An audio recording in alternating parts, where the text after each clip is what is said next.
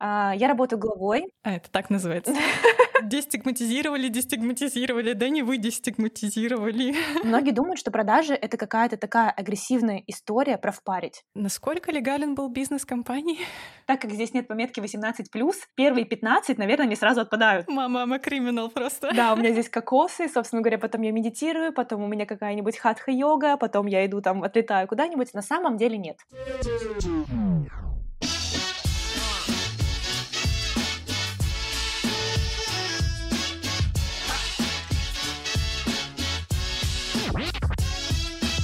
Всем привет! Это новый выпуск подкаста «Пути в профессию. Кем я стал, когда вырос». Меня зовут Инна, я ведущая этого подкаста, а вместе со мной люди разных специальностей простыми словами рассказывают, кем они работают, что делают на работе и как они туда попали. В этом сезоне мы говорим о профессиях, которых не существовало еще 20 лет назад, когда многих из нас спрашивали, а кем ты станешь, когда вырастешь? Если вы тоже не могли ответить на этот вопрос, то ставьте, пожалуйста, сердечки в Яндекс Музыке, звездочки в Apple подкастах и оставляйте отзывы везде, где оставляются отзывы. Во-первых, я очень люблю их читать. Мне всегда прикольно знать, что вы думаете, и мне всегда прикольно видеть, что вы прослушали выпуск. А во-вторых, благодаря вашей активности в начале этого сезона подкаст попал в топ-100 в категории образования на Apple подкастах. Так что каждый отзыв, каждый лайк действительно очень важен, даже каждое прослушивание, поэтому, пожалуйста, слушайте и делитесь с друзьями. А теперь погнали разбираться с современными профессиями.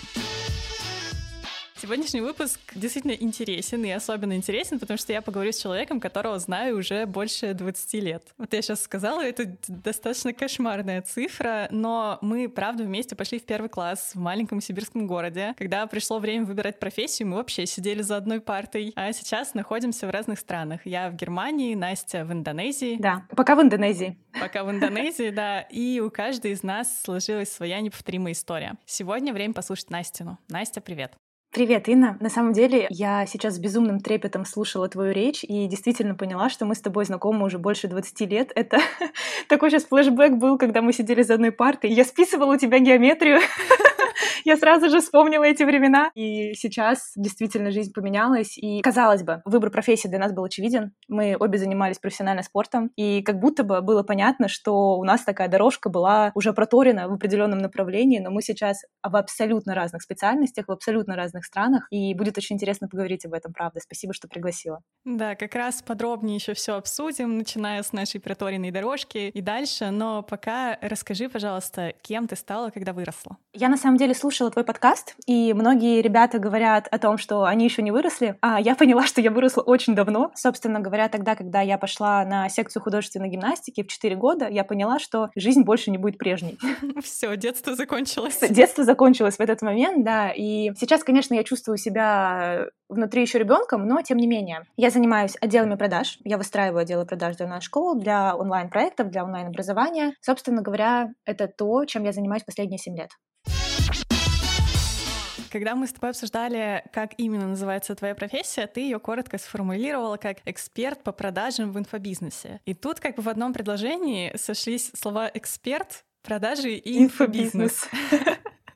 Звучит как бы максимально недоверительно. Mm-hmm. Поэтому давай попробуем разобраться подробнее, чем именно ты занимаешься и что входит в твои обязанности, что это за такие отделы продаж. Да, давай. На самом деле сейчас очень много стигмы в этой сфере. Люди очень предвзято относятся к онлайн-образованию, очень предвзято относятся к инфобизнесу. Слово инфобизнес — это вообще что-то, господи, пожалуйста, перекрестите меня, сожгите этого человека на костре. Он делает что-то нелегальное, незаконное, и вообще он просто втюхивает вам непонятную какую-то историю. А на самом деле нет. Сейчас я работаю в основном с школами и блогерами, которые продают действительно качественный, крутой продукт. В основном это образовательные продукты, которые обучают либо профессии, профессии, либо каким-то конкретным навыкам, да, которые пригождаются в жизни. Неважно людям, какой возрастной категории, мы работаем со всеми. Собственно говоря, чем я конкретно занимаюсь? Я занимаюсь полностью созданием отдела продаж под ключ. Можно, наверное, на примере, если есть какая-то онлайн-школа, у них есть продукт, который они хотят продавать, они хотят выводить в массы, у них уже готово все, у них готов маркетинг, у них готова реклама, у них есть понимание продукта, есть понимание целевой аудитории, просто не хватает рук и людей, которые будут действительно доносить более конкретную информацию информацию для конечного потребителя. И, собственно говоря, я нанимаю менеджеров, я произвожу отбор, я обучаю этих менеджеров, я делаю менеджеров фанатами данного продукта, чтобы они лучше могли, во-первых, сами понимать нишу, тему, которую они продают, а во-вторых, они могли грамотно доносить информацию до людей, чтобы люди принимали действительно правильное для них решение, нужен им этот продукт или нет, чтобы они делали выбор на основе, ну, то есть действительно внутренних потребностей, чтобы не было такого там продать, лишь бы продать, а было действительно какая-то ценностно ориентированная история.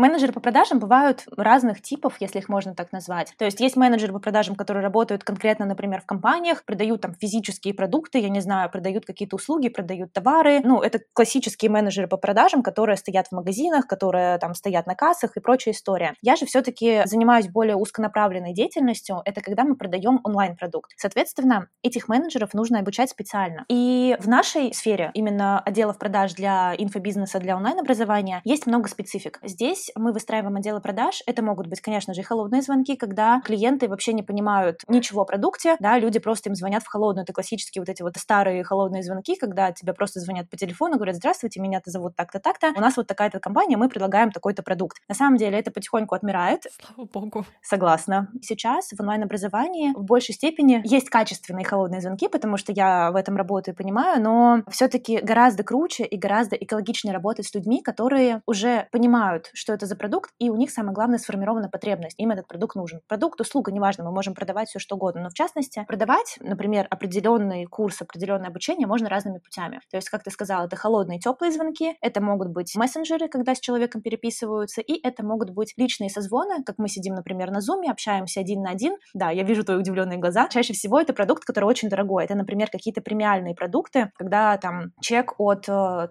э, тысяч рублей, собственно говоря, и выше, там 500 миллион. Это какие-то такие долгосрочные, дорогостоящие программы. Возможно, это там даже какие-то образовательные программы в виде получения высшего образования и прочая история. Возможно, затронем тему эзотерики. Это как раз-таки перекрестите меня, пожалуйста, и сожгите эту женщину на костре, что она сейчас рассказывает. В общем, как мы работали в этом проекте. Мне почему он очень сильно понравился, потому что это проект на стыке психологии, когда человек помогает конкретно решать какие-то психологические проблемы, естественно, с психологическим образованием, и который имеет право оказывать там определенные услуги, определенные действия совершать, на стыке с эзотерикой, но тем не менее там какие-то практики, какие-то медитативные истории. Но я считаю, что это уже внедряется больше в психологию, нежели чем в эзотерику. Это не танцы с бубном, там поджигание каких-то костров, свечей и прочие истории, читание каких-то мантр, это просто, да, там фокусировка внимания, мы с тобой это обсуждали. И как происходил процесс продажи, что я делала? У этого человека уже была определенная аудитория, то есть этого человека уже знали люди, они были подписаны на его блог, на разные социальные сети, они понимали, чем этот человек занимается, они знали там бэкграунд и так далее. У этого человека уже был создан продукт. Продукт конкретный по психологии, где она доводит там человека от точки А в точку Б. Не буду называть, какой проект и конкретно с чем он связан, потому что стараюсь на всех моментах подписывать NDA, а, ну, чтобы комфортно было и клиенту, и мне. В общем, у этого человека был готовый продукт, готовая аудитория, на которой они были готовы продавать. Им просто не хватало людей, которые могли бы обрабатывать эти заявки. Заявок было очень много. И чаще всего онлайн-образование да, и онлайн какие-то продукты запускаются двумя путями. Первый путь — это перманентные запуски, перманентные продажи, когда в продукт можно попасть в любой период времени, просто ты заходишь, покупаешь и начинаешь продукт. Это была премиальная программа, где человек работает один на один, и, собственно говоря, эта история была такая запусковая. То есть это в определенный период были а, продажи определенное время, и можно было попасть только в это окошко. Было очень много заявок, и человеку просто не хватало рук самостоятельно обрабатывать эти заявки. И даже если бы хватало рук, то это была бы не профессиональная обработка заявок, потому что человек с улицы, который приходит и который общается с человеком, он не понимает особенностей взаимодействия и особенностей принятия решения человека, когда он покупает тот или иной продукт. То есть с ним нужно работать грамотно, нужно вести отчетность, нужно, например, доносить ценность этого продукта. Ну и очень много деталей, очень много нюансов. Соответственно, в этот период подключаемся мы. Мы заходим своей командой. У меня несколько команд, которые работают разными путями. Мы продаем и в переписке, и в звонках, и в личных диагностиках, как я уже объяснила, это на Zoom-сессиях. И, собственно говоря, я внедряюсь в проект, я изучаю этот проект, я самостоятельно анализирую этот проект, смотрю, что за продукт, подходит он нам, насколько он экологичен, какие результаты у учеников, потому что почему вот такой, знаешь, флер какого-то непонимания и страха вокруг инфобизнеса ходит, потому что очень много некачественных продуктов. Если ваши желания не сбываются, тогда Елена Блиновская идет к вам. Еще нужно объяснять, кто это. Но в то же время есть и очень качественные продукты. Поэтому у меня такой ценностный ориентир, что я беру только те продукты, которые действительно помогают людям и которые ценны людям. А, собственно говоря, я изучаю этот продукт. Дальше на фоне этого создаю обучение, внедряю в мою команду, нанимаю менеджеров, обучаю менеджеров. Менеджеры изучают продукт на основе моих скриптов, на основе подготовленных материалов. Дальше мы пишем продающие скрипты и уже внедряемся в этап продаж. Собственно говоря, напрямую начинаем общаться с клиентами. Вот примерно такой путь, чем мы занимаемся. То есть, условно, ты здесь — это такая голова, которая все сначала изучает, и дальше к тебе уже приходят такие маленькие ручки, или не маленькие, но ручки, и ты как бы их обучаешь, и как раз это вот те люди, которые больше скорее работают руками, и именно обрабатывают заявки, работают со скриптами. Со скриптами — это, как я понимаю, шаги, по которым ты идешь в общении с человеком, который к тебе обратился, с клиентом. Да, да, все верно, ну потому что есть все таки психология продаж и психология вообще человека, как он принимает решения, как он взаимодействует, и а, на основе этого нужно создавать скрипты, подходящие, во-первых, под эксперта или под онлайн-школу, которая продает этот продукт, потому что tone of voice есть у каждого. Это значит, что у каждого эксперта есть своя манера подачи информации, есть свои какие-то такие, знаешь, фразочки, какие-то ключевые слова, то есть tone of voice — это как личный бренд или как бренд какой-то компании, он есть у каждого человека, и мы как раз-таки внедряем вот этот tone of voice в общение с клиентами, потому что человек, когда общается с нашими менеджерами, он не должен работать с роботом, он не должен общаться с роботом. То есть мы как раз-таки за то, чтобы человек чувствовал спокойствие. Как будто он общается именно с автором этого проекта. Да, чтобы он чувствовал такую, да, знаешь,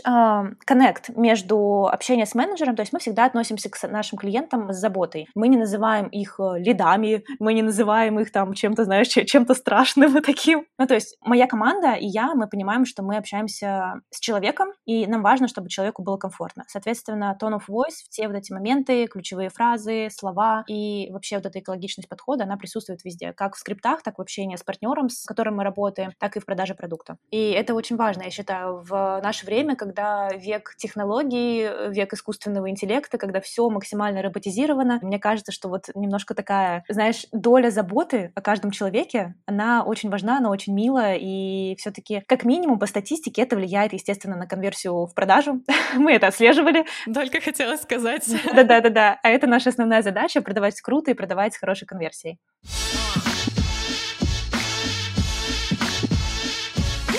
как устроен твой обычный рабочий день. То есть, условно, сколько у тебя как раз, например, работы руками, если она у тебя есть, сколько у тебя работы головой, и как вот если в среднем взять твой обычный день, как он устроен?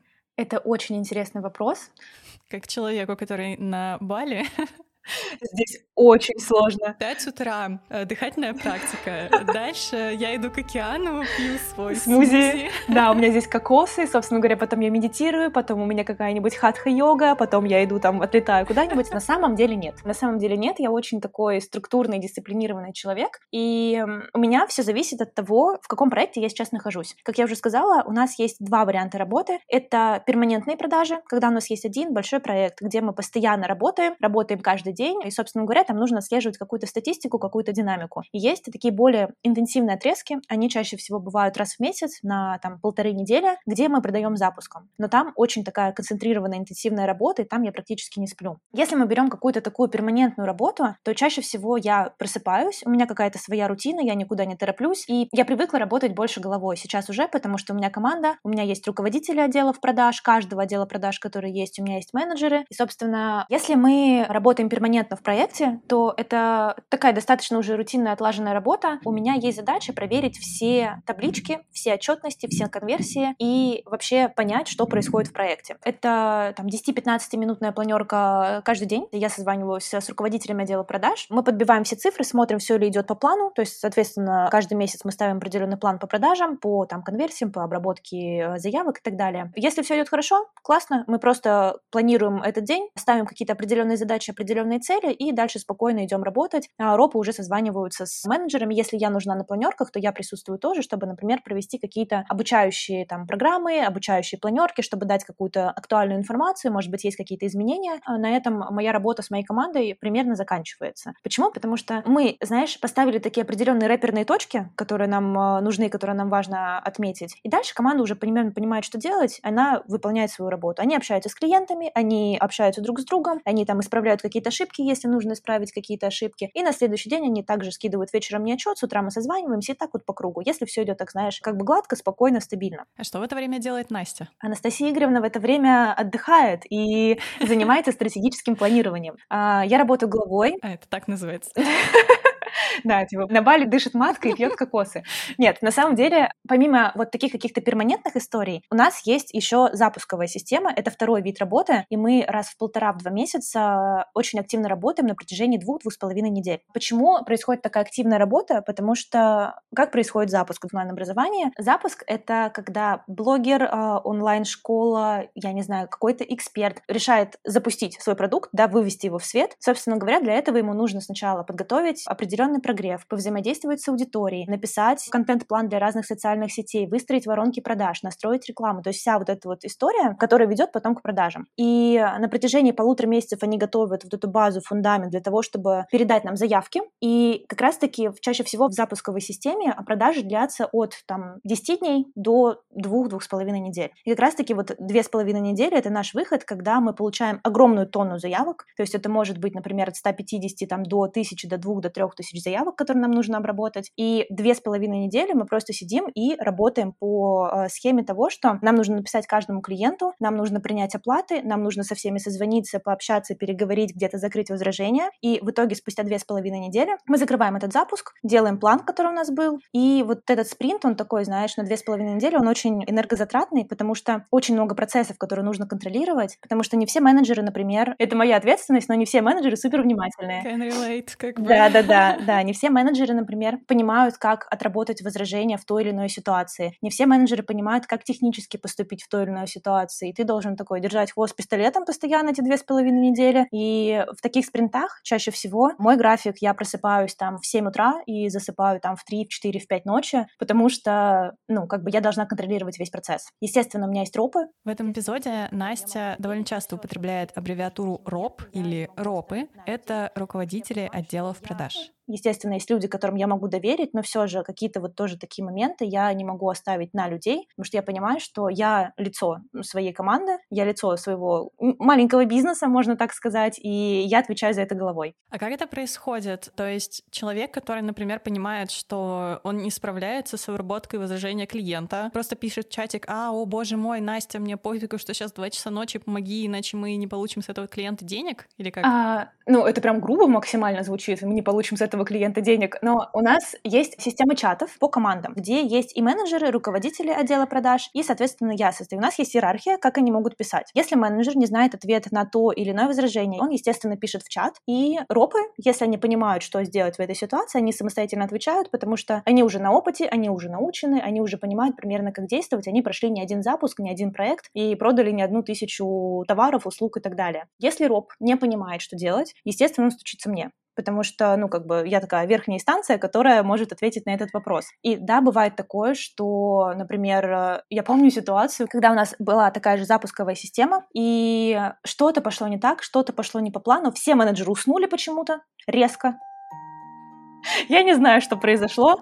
Ну, две недели не спали. Две недели не спали. Да, две недели поспали. Кто-то не вышел, кто-то не сообразил, кто-то уснул. И я понимаю, что мне звонят уже владельцы проекта, говорят, что у нас сыпятся заявки, очень много сыпется заявок, а никто их не обрабатывает. А как бы в продажах первые пять минут человек, ну, как бы еще более-менее готов на диалог. Дальше все, заявка холодная, с ней как бы гораздо сложнее работать. И я понимаю, что мне звонят со всех телефонов, а у меня еще плюс пять часов к Москве, я была на Бали. То есть я уже в глубоком сне, я, естественно, уже там отдыхаю, отдыхаю, у меня примерно 5 утра, мне звонят со всех телефонов, я подрываюсь, и, ну, вот приходится тушить такие пожары. Как бы без этого никак, но вот такие ситуации тоже возникают. А часто возникают такие ситуации? С опытом не так часто, потому что я уже понимаю, как, знаешь, превентивными методами решить эту задачу. У нас уже есть определенное расписание, но когда я только начинала, конечно, я не знала моментов, которые связаны, например, с запусками. То есть есть сейчас вот слушатели, которые слушают, у них, наверное, тоже возникнет вопрос, что такое запуски, как там вообще происходит, как людей прогревают, как строится прогрев, как строятся воронки, что это, блин, вообще такое? И у меня примерно было такое же ощущение, когда я зашла выстраивать отделы продаж, я примерно что-то понимала в продажах, но как работает именно рынок онлайн-образования, было тяжело. И, естественно, от незнания, там, по каким этапам, грубо говоря, идут продажи, возникали очень много таких, знаешь, каверзных ситуаций, которые нужно было решать в моменте. Но это опыт, который сейчас позволяет мне, ну, раз в пятилетку проснуться в 5 утра от звонка ропа, потому что все уснули. Ну, как бы, человеческий фактор, его никто не исключал.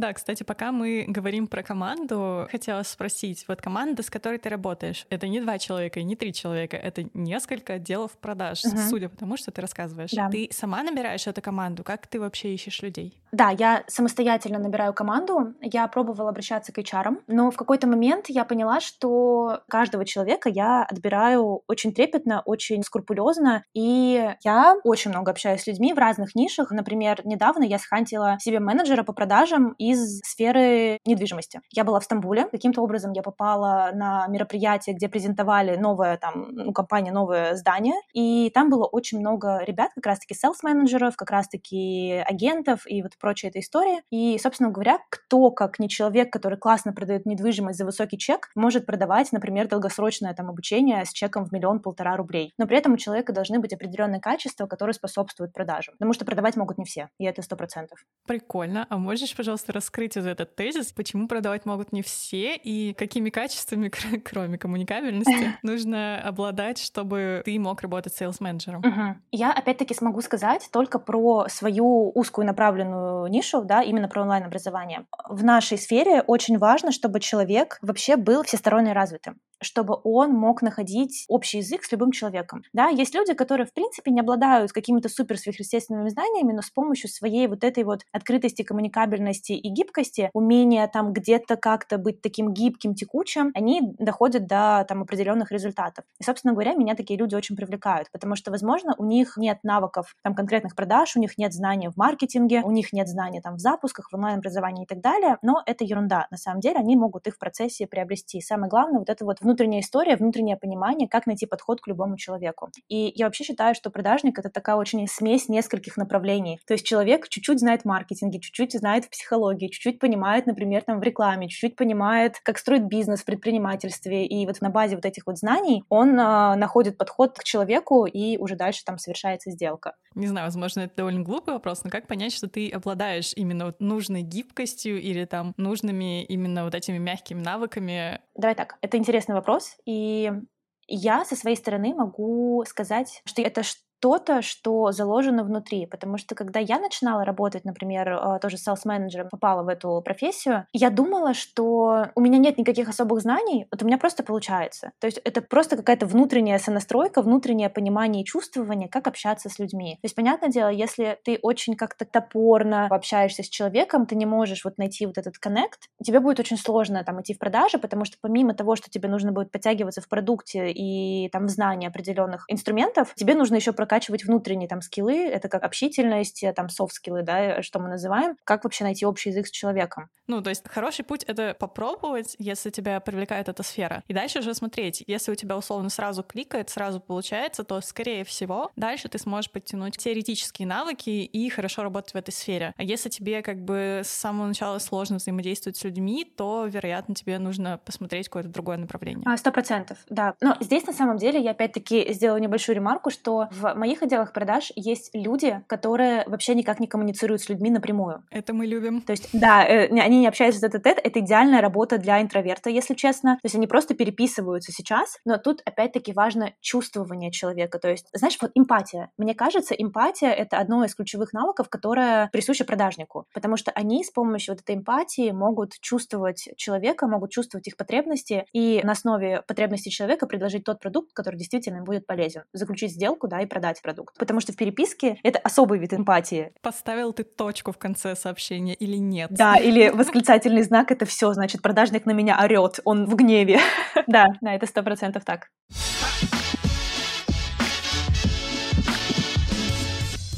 Слушай, ну меня еще мучает один вопрос, который тебе, как человеку, который давно меня знает и которого я давно знаю, мне не так стрёмно задать. Я, естественно, как автор подкаста, хочу, чтобы мой подкаст рос. И я понимаю, что, по сути, для этого мне нужно продавать прослушивание выпусков. Но продавать мне, как человеку, очень сложно. Вопрос, который, я думаю, интересует очень многих, у кого свой блог, свой проект, свой подкаст, свое что-то еще. Как не стрематься это делать? Как не стрематься продавать? Угу. Это очень интересный вопрос. Ну, нужно понимать, откуда страх этот берется вообще у нас. И, скорее всего, он идет из 90-х, потому что мы все дети 90-х, когда были вот эти вот, знаешь, истории, что, грубо говоря, барыги, что кто продает, тот зарабатывает нечестным путем, что вообще вот, э, типа, нельзя навязываться, нельзя выделяться, нужно быть как все, и вообще куда ты пойдешь, там бла-бла-бла, что продажник это какая-то не, не то, что не элитная профессия, да, не уважаемая профессия, что ты вот кем-то торгашом будешь. И все вот эти страхи, установки, паттерны, которые у нас заложились в детстве, они сейчас дают огромный отпечаток на том, что люди боятся просто продавать свой продукт. И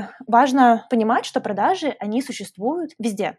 То есть абсолютно везде, перманентно. Например, когда мы хотим пойти со своим супругом в театр, мы продаем ему идею пойти в театр, если он этого не хочет. Когда мы хотим куда-то поехать путешествовать, мы продаем эту идею путешествовать. Когда мы хотим что-то сделать, мы в любом случае должны продать эту идею. Если мы, естественно, там не совсем такие отшельники, интроверты, которые в одиночку там где-то двигаются, что-то делают, но тем не менее, даже самому себе нужно продать эту идею. Продажи нас преследуют вообще на протяжении всей жизни. И важно понимать, что это не стрёмно. Это круто, когда ты продаешь свой продукт и когда ты несешь его в массы. Я вообще считаю, что люди, которые делают качественные продукты, это вообще преступление не продавать себя. Давай возьмем, например, твой подкаст. Это очень интересно, потому что твой подкаст невероятно крутой и невероятно интересный с точки зрения идеи, что приходят разные люди, делятся своим опытом, рассказывают о том, как они пришли в эту профессию, и многим людям это будет максимально полезно. Потому что кто-то на этапе выбора профессии, кто-то на таком этапе, когда он понимает, что ему не нравится, например, то, чем он занимается, ему хочется поменять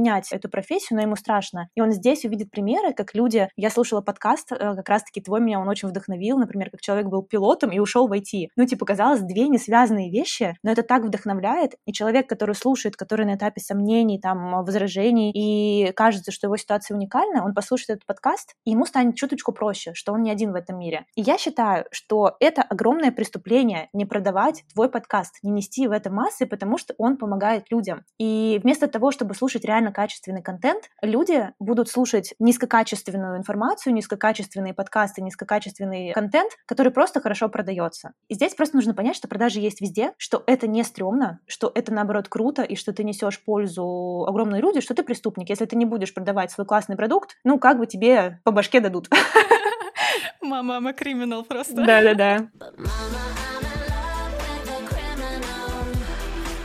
Опять-таки, я займу эфирное время. Многие думают, что продажи — это какая-то такая агрессивная история про впарить. Потому что вот тогда, знаешь, был фильм «Волкс Уолл-стрит», вот этот Джордан Белфорд, типа «Продай или умри». Эти продажи умерли уже давно. Сейчас настолько классные, экологичные, крутые продажи, и продается настолько красиво, что, ну, просто человек будет рад у тебя купить это. Но как будто, когда есть вот эта нативная продажа, почему-то люди воспринимают ее как обман такой, что типа, вот я с тобой поговорю сейчас как с человеком, но при этом я тебе что-нибудь продам. Хотя на самом деле это скорее просто способ взаимодействия, в котором вам обоим комфортно. Конечно, если это расценивать не со стороны, что я с тобой встречусь и поговорю о твоих проблемах чисто потому, чтобы потом тебе продать, а скорее подходить с той стороны, что ты общаешься с человеком для того, чтобы ему помочь. И делать это максимально открыто, потому что, знаешь, опять-таки, вот эти вот нативные в скобочках продажи, они тоже уже чувствуются, что я ничего тебе не продаю, ни в коем случае, нет-нет-нет, это, это тоже считывается. Быть максимально с человеком открытым. То есть человек приходит к тебе, чтобы купить, а ты здесь для того, чтобы продать. Это что касается конкретно моих отделов продаж. То есть здесь не бывает каких-то таких залетных людей, особенно у нас в запусках, которые, ой, что-то я тут мимо проходил, а мы ему что-то втюхали. У них уже изначально есть запрос на это. Соответственно, он пришел поговорить, чтобы ему продали. Но чтобы ему продали не странно, не впарили, не а нативная продажа, чтобы ему искренне помогли. И как раз-таки, когда ты продвигаешь свой подкаст, ты это делаешь чисто потому, что ты не можешь этого не делать, потому что ты кайфуешь от своего продукта, и потому что ты хочешь, чтобы как можно больше людей его услышали, и, возможно, кому-то в этом мире станет чуточку легче от того, что он увидит пример человека, который изменил свою жизнь, или он послушает подкаст и найдет там свое призвание. Это же круто, это очень классно. И тогда вот это вот, знаешь, какая-то теневая, страшная пелена, она просто с продаж убирается, если мы посмотрим на продажи немножко под другим углом. Блин, так классно рассказываешь. Спасибо так большое. Хочется идти что-то делать.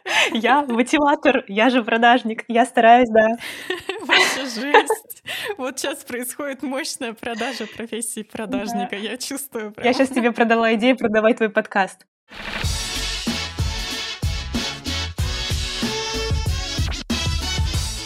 Ну хорошо, давай тогда сейчас поговорим о том, что там была за такая протаренная дорожка, в какой момент ты с нее свернула, и в целом, как так случилось, что ты начала заниматься продажами, но для этого нужно понять, кем ты была, когда ты это решила. Кем ты вообще видела себя в будущем, когда ты, например, училась в школе? А, честно, на самом деле, я когда училась в школе, ты меня прекрасно помнишь, я была таким, знаешь, латентным бунтарем.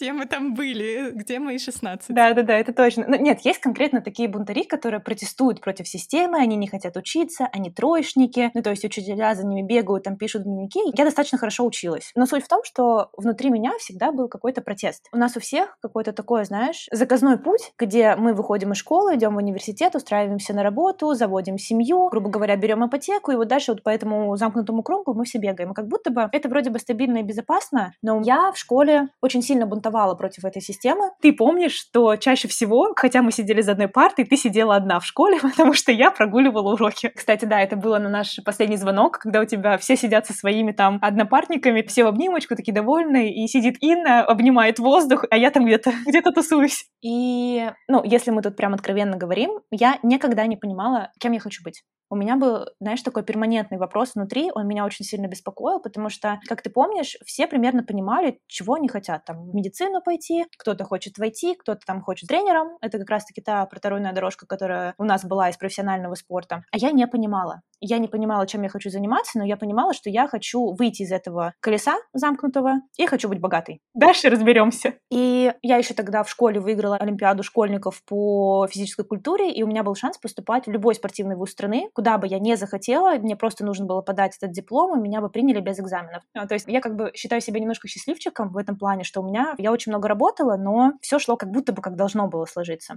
И в какой-то момент я понимаю, что я не хочу быть тренером, я не хочу оставаться там а, в маленьком закрытом городе Северс, где 100 тысяч населения. Я не хочу идти в ту спортивную школу, где я занималась там 16-17 лет, и меня уже от нее тошнит. Я так не хотела. И в какой-то момент мне подвернулась возможность пойти работать. Я нашла вакансию работы кредитным специалистом. Чтобы ты понимала, мне 18 лет, я выгляжу на 14. Меня берут в компанию, где я работаю кредитным специалистом, я работаю с банками, я заключаю договора, я выдаю кредиты, я оформляю страховки. И честно, для меня это был вот такой game changer, потому что я такая, о, а можно было так? можно было наплевать на все вот это, вот пойти работать и при этом начать хорошо зарабатывать. Естественно, параллельно я училась на заочке, на педагога, потому что как бы запасной аэродром, он все равно должен быть. Но я набралась очень много опыта, навыков и понимания, как вообще внутри устроена продажа, как устроено командное образование, как устроено вообще бизнес. Забыла упомянуть, что компания занималась как раз-таки продажей бытовой техники из-за границы. Это достаточно дорогая бытовая техника, и у них была такая специфичный способ продаж. Это не просто магазины. То есть эта техника была под заказ, там были какие-то презентации, ну то есть... Это вот не те челы, которым мы придем почистим вам диван? Нет, это не Кирби, это там вот были Кирби, вот эта прочая история, там какие-то сковородки не продавали. Нет, нет, нет,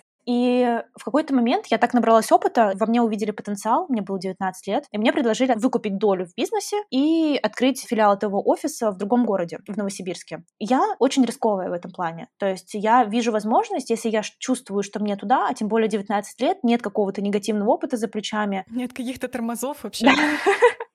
Да-да-да, я продаю машину, на которую я накопила на протяжении работы, там, да, сколько то полгода отработала, может быть. Вкладываю эти деньги в долю в бизнесе и начинаю работать. Можно каверзный вопрос? Да. Типа, тебе 18 лет, у тебя, по сути, кроме школьного образования, нету каких-то дополнительных навыков, курсов, чего-то еще. Ничего. Ты полгода работаешь в компании и покупаешь себе машину. Насколько легален был бизнес компании? Бизнес был максимально легален, все было по закону, то есть у меня прям был договор, у меня даже, по-моему, где-то трудовая книжка есть. Просто это звучит реально как сказка какая-то, знаешь, вот эти истории успеха, что вот я устроилась, типа, и накопила там себе на машину, родителям на квартиру, и вообще вот я сейчас на баре сижу довольна. Я сейчас расскажу. Должны быть подводные камни, да. Конечно, очень много, очень много падений было. Это просто начало было такое сказочное, и мы с партнерами открываем через год свой филиал, начинаем работать, все очень круто, классно, но тогда начинаются первые трудности, потому что случается кризис. В 2016, по-моему, году, ну, естественно, доллар скачет под 80, а у меня закуп был в долларах. Мы просто не справляемся с партнерами, решаем закрыть этот бизнес, и я с поджатым хвостом, вот они подводные камни, я с поджатым хвостом, с долгом в полмиллиона рублей, возвращаюсь обратно к себе в город.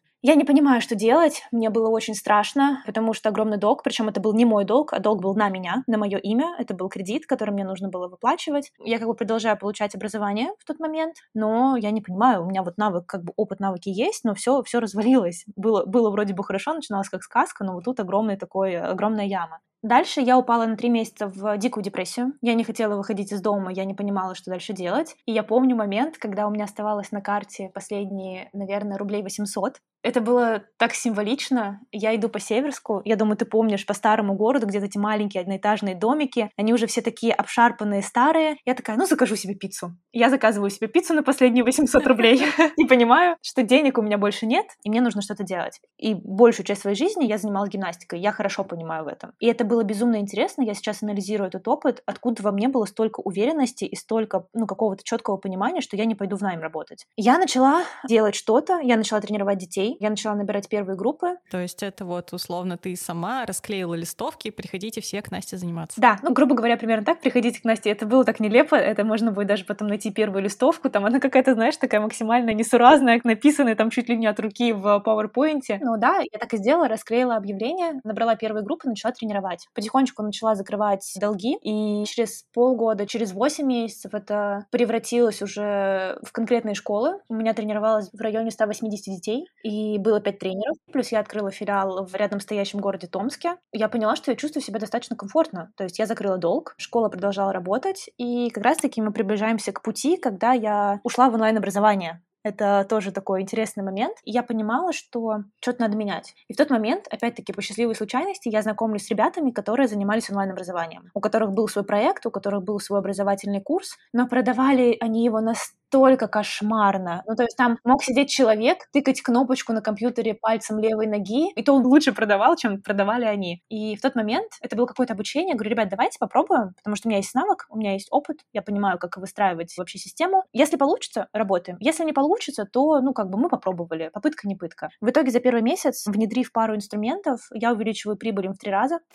Естественно, они говорят, Настя, мы хотим с тобой работать. А я не понимаю даже, что такое построение дела в продаж, какая там система, какие какие-то куча менеджеров, система отчетности, CRM, не CRM. Я тогда этого ничего не знала, но у меня было какое-то чувствование. И, собственно говоря, с того момента, это было 7 лет назад, я оказалась в продажах в онлайн-образовании и начала уже целенаправленно развиваться в этом, получать знания и проходить обучение в маркетинге, конкретно в онлайн-образовании, в запусках. И благодаря этому я, я здесь сейчас.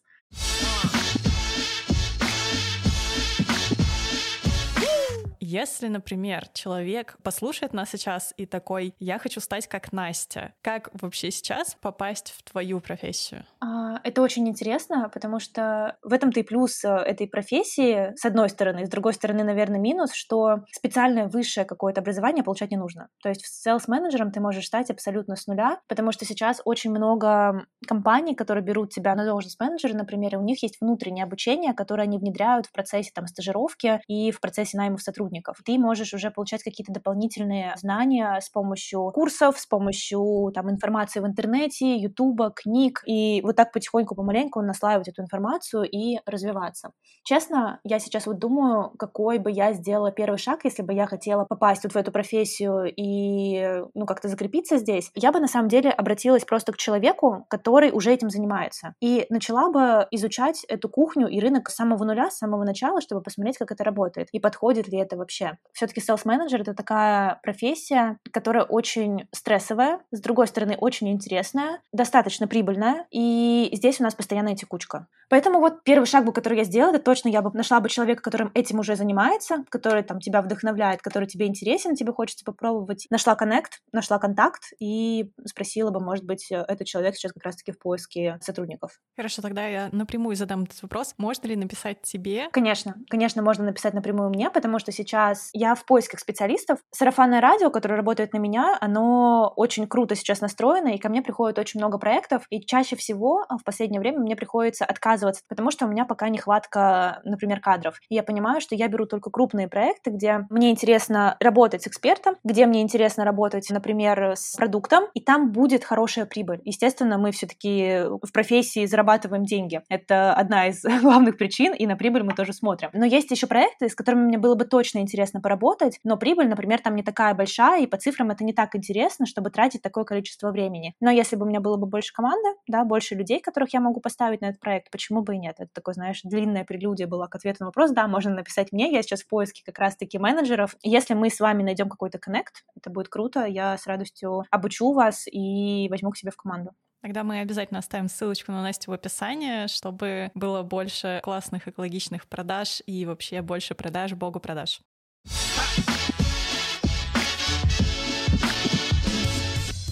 Тогда мы уже отчасти, на самом деле, затронули немножко эту тему в процессе обсуждения, но все-таки я хочу подробнее поговорить про финансовую сторону вопроса.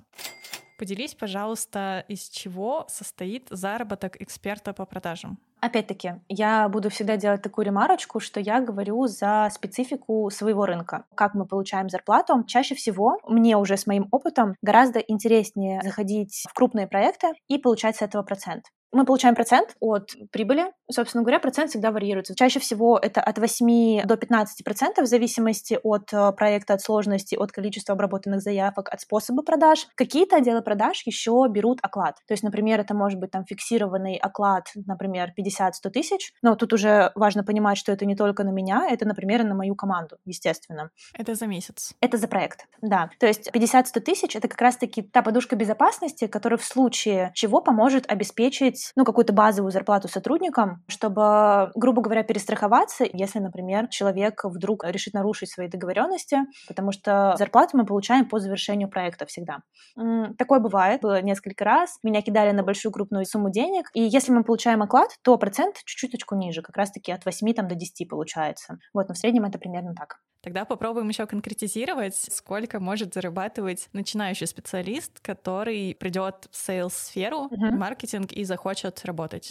Здесь в зависимости от проекта. Опять-таки, если ему повезет, то он может начать зарабатывать от 30 до 50 тысяч на начальных этапах. То есть, если это крупный, большой проект, где он много продает, но при этом он много работает, потому что, ну, это как бы предсказуемо, когда ты только приходишь, тебе нужно нарабатывать опыта. От 30 до 50 тысяч. Естественно, это в перспективе а, роста там до 70, 80 и 100 тысяч рублей. Если это не крупный проект и чисто нарабатывается опыт, то там суммы начинаются от 15 тысяч рублей. Но здесь важно понимать, что при такой зарплате ты не работаешь с утра до ночи. У тебя в среднем 4 часа рабочих в день, 4-5 часов, которые ты распределяешь в течение дня, ты абсолютно ни к чему не привязан, ты абсолютно свободен, у тебя есть время на свои дела, у тебя есть время на дополнительную работу, на семью, на свои какие-то увлечения. И мне кажется, это прикольно даже чисто с той стороны, чтобы попробовать какой-то дополнительный источник заработка. И если тебе потом понравится, ты можешь можешь уже как-то более профессионально уходить в эту сферу и, естественно, брать больше часов, брать более крупные проекты, больше туда погружаться и зарабатывать там от 100 тысяч рублей спокойно. Хорошо, а максимум тогда, получается, не ограничен примерно ничем. Абсолютно не ограничен, да, максимум абсолютно не ограничен, особенно если ты являешься, ну, не руководителем отдела продаж, а владельцем всех этих команд, как бы владельцем своего бизнеса. Естественно, ограничений нет. Тут единственное ограничение — это в количестве проектов и в количестве людей, которых ты можешь нанять. Если ты берешь 15 проектов, у тебя в штате, например, 40 человек, у тебя все налажено примерно, это все работает, то ограничений никаких нет, ты можешь еще еще добирать проекты. Но я все-таки за качество, поэтому я много проектов не беру. Для меня типа 10 проектов взять в месяц. Я честно повешусь. Даже если я буду не спать, меня не хватит. Поэтому для меня лучше взять крупные проекты, но более качественные, более перспективные, где я смогу сделать классный результат. Yes, you, you Тем временем мы добрались до моей любимой рубрики — это баечки. Баечки. Первый вопрос здесь обычно про собеседование, но, скорее всего, у тебя было не так много собеседований, поэтому поделись, пожалуйста, каким-нибудь моментом с одного из созвонов, которых у тебя явно было огромное количество, который запомнился тебе больше всего. А, честно, на самом деле, когда ты работаешь с отделами продаж уже на протяжении шести с половиной лет, этих историй, их настолько много, такое огромное количество, что ты даже не знаешь, за что зацепиться. Ну, из серии, например, я вот сейчас сразу вспоминаю, на созвоне. Это причем была история не созвона с командой, командой, а созвона с клиентом. То есть, когда мы продавали один на один через Zoom, и это был как раз-таки продукт по психологии. У меня созванивались менеджеры, и в какой-то момент сидит женщина, она вроде бы абсолютно адекватная, она вроде бы тоже психолог. Они общаются, все как по маслу гладко, все идет по скрипту, и в какой-то момент на заднем фоне у этой женщины встает абсолютно голый мужик, проходит вот так сзади, выходит из комнаты, закрывает дверь, и но ты представляешь момент, когда тебе нужно продавать, когда тебе нужно сфокусироваться, когда тебе нужно идти по скрипту, когда тебе нужно рассказывать про продукт. Я просто боюсь представить, как, какое лицо было моего продажника, когда она увидела эту картину. Ну, то есть сидит женщина, она сама не поняла, что произошло, если честно. То есть она, видимо, сама не заметила, что у нее абсолютно голый мужик всеми своими достоинствами посвятил перед камерой и ушел, и ушел в свояси. Это было очень смешно. У меня продажник потерял просто дар речи, и с того момента мы ввели правило в команде, что мы записываем каждый звонок. Не чтобы потом делиться вот этими, знаешь, смешными историями, а чтобы, чтобы, если что, ну, как бы потом для следующих команд или там для следующих сас-менеджеров, которые вдруг, не дай бог, столкнутся с такой же ситуацией, у них был прецедент, как вообще работать с этим.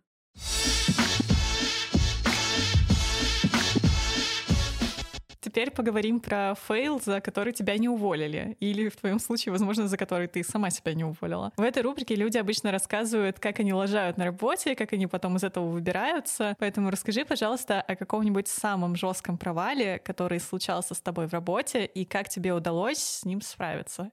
Ой, это очень, да, это очень интересная история. Как раз-таки, наверное, связана больше не с конкретно работой в sales департаменте, да, это не работа с менеджерами по продажам, это моя работа как организатора, как руководителя этой компании мы зашли в проект, который был очень перспективный. Мы начали работать с крупным блогером, у которого почти миллион подписчиков на разных площадках, и аудитория достаточно, достаточно лояльная. И потенциал выручки и заработка был очень большой, очень большой. Мы разделили запуск на два этапа, чтобы всем было спокойнее. Мы продавали сначала высокочековый продукт от 200 э, тысяч рублей. И следующим этапом э, должен был быть запуск как раз-таки более дешевого продукта, массового. С первым этапом все было прекрасно, круто. Там нас рассчитали, выплатили нам зарплату с горем пополам. И вот тут как раз-таки я очень сильно прокололась, потому что мне как предпринимателю нужно было уже сразу было почувствовать, что что-то неладное. И если человек уже на этапе выплаты там первой части настолько меняет условия, настолько меняет какие-то составляющие нашего договора, настолько нестабилен и неустойчив, и настолько не хочет расставаться с деньгами, которые мы уже заработали, а, в этот момент, это хороший для меня опыт, нужно прекращать работу и ни в коем случае не продолжать дальше, потому что если человек нестабилен сейчас, он дальше не изменится. Люди, как правило, не меняются.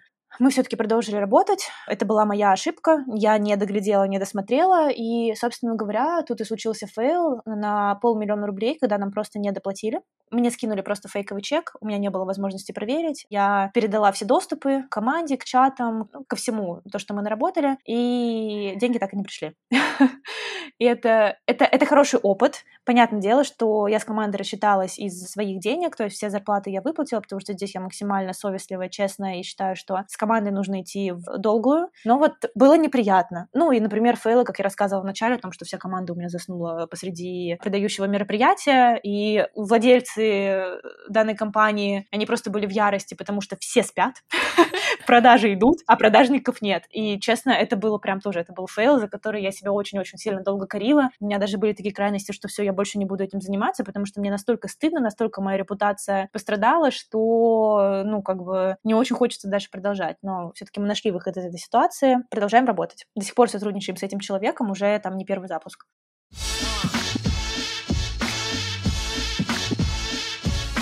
И последняя рубрика «Словарик профессиональных терминов». Каждый выпуск я вношу в него самое часто используемое слово из профессии гостя. Настя, как человек, связанный с инфобизнесом, с продажами и со всеми вот этими вот стигматизированными словами, которые мы весь выпуск повторяли, я уверена, ты точно каждый день используешь кучу терминов. Выбери, пожалуйста, один и объясни, что он значит. Это очень интересно. А, на самом деле, когда я готовилась к подкасту, я заострила внимание на этом вопросе. Я даже скинула в общий чатик нашей команды, чтобы мы погенерили эти слова. И на самом деле, так как здесь нет пометки 18+, первые 15, наверное, не сразу отпадают, потому что наша, наша работа связана с очень такой, иногда со стрессовыми моментами, и у нас очень теплые отношения в команде, и мы прям можем материться, но мы отмели первые 15. В целом, если вы будете заинтересованы это почитать, то Настя поделится вот этими 15 вариантами. Они будут в Телеграм-канале, а ссылочка на Телеграм-канал всегда есть в описании. Кайф, супер. А теперь к цензурным Да, к цензурным, да. Я прям выберу самые сочные, чтобы, чтобы они были. Но на самом деле слово «лид» мы не так часто употребляем, но это часто употребляемое слово, в принципе, в продажах. Давай мы остановимся на слове «лид» тогда. Вообще, лид — это люди, проявившие интерес к твоей услуге, либо к твоему товару. То есть это потенциальные клиенты, которые, возможно, думают о том, чтобы приобрести твой товар, услугу, онлайн-курс и так далее. Условно, это заявка. Давай назовем ее так. Это потенциальный клиент, либо заявка, которая упала в отдел продаж для дальнейшей обработки. Я в своей жизни поработала просто в диджитал-агентстве, одна часть которого как раз была веб-студия, где я работала фронтенд-разработчиком, mm-hmm. а другая часть была маркетинговый отдел, который как раз работали с пиаром, рекламой, рекламными стратегиями и всем прочим. И у нас были очень классные стикеры, из которых один единственный был мне непонятен, и он как раз был что-то про обработку лидов. Да. И я такая, господи, что за лиды, какие лиды, это тим лиды, это что? Но наконец-то я это узнала спустя 4 да, года. Да, да, да. Но все таки лид — это настолько, знаешь, уже... Обезличенная какая-то история. Не то, что обезличенная, она опошленная. Ну, то есть, знаешь, как будто бы это что-то что, что ругательное такое, как будто бы лид — это как будто что-то такое мерзкое, противное. Что-то из инфобизнеса. Что-то из инфобизнеса, да, хотя это просто, ну, как бы название, так называется заявка, которая тебе поступила. В этом нет никакого ругательства, это абсолютно нормальное слово, но, тем не менее, лид есть лид. Его нужно обрабатывать.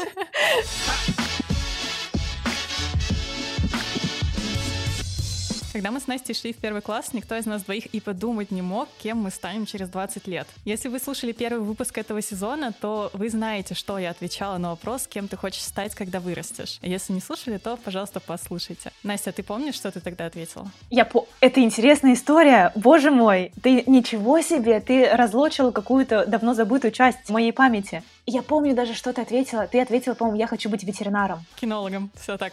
Кинологом, что-то такое, да. И я помню, что я была после тебя, и я настолько не понимала в жизни, кем я хочу быть, что я просто слилась с этого вопроса. И если ты посмотришь... Тебя там нет, я искала. Меня там нет. Меня там нет потому что я, честно, я искренне не понимала, кем я хочу быть. И это удивительно. Блин, спасибо тебе большое за, за эти воспоминания, потому что это, знаешь, как такой яркий момент в моей жизни. Да, это интересно. Ну, я считаю, что за 20 лет это классный прогресс от момента вообще абсолютного непонимания, кем ты будешь в жизни, чего ты хочешь, до такого классного своего бизнеса, абсолютного удовлетворения и возможности сидеть, записывать подкасты на Бали. Сегодня со мной на связи была Настя Плеханова, эксперт по построению отделов продаж в инфобизнесе. Настюша, я была очень рада с тобой поговорить. Спасибо тебе большое. Это взаимно. Спасибо тебе большое, что пригласила. И это было настолько тепло, душевно, как будто бы мы с тобой сидели за чашкой чая или кофе. Я очень по тебе соскучилась на самом деле. Надеюсь, что мы когда-нибудь в ближайшем будущем встретимся вживую. Я тоже очень на это надеюсь. И вы тоже не забудьте написать, позвонить своим друзьям, спросить, как у них дела, и, возможно, кем они сейчас работают. Так у вас и завяжется интересный разговор. А это был 19 эпизод подкаста «Кем я стал когда вырос. Буду безумно рада, если кому-то этот выпуск поможет найти себя и работу мечты. Подписывайтесь на подкаст, пожалуйста, на всех площадках, где можно слушать подкасты. Если вы хотите поделиться впечатлениями, пишите, пожалуйста, в отзывах. Если у вас есть какая-нибудь классная история вашего друга, которого можно было бы позвать гостем, пишите, пожалуйста, мне в личку или в телеграм-канал. А еще ставьте лайки и на телеграм-канал обязательно подписывайтесь. Как мы помним, после этого эпизода там вас будет ждать очень много интересных историй. В том числе мы с Настей поделимся баечками из нашего спортивного прошлого. В общем, будет довольно весело, я считаю. Сто процентов. Это нельзя пропустить. А на этом все, и ура!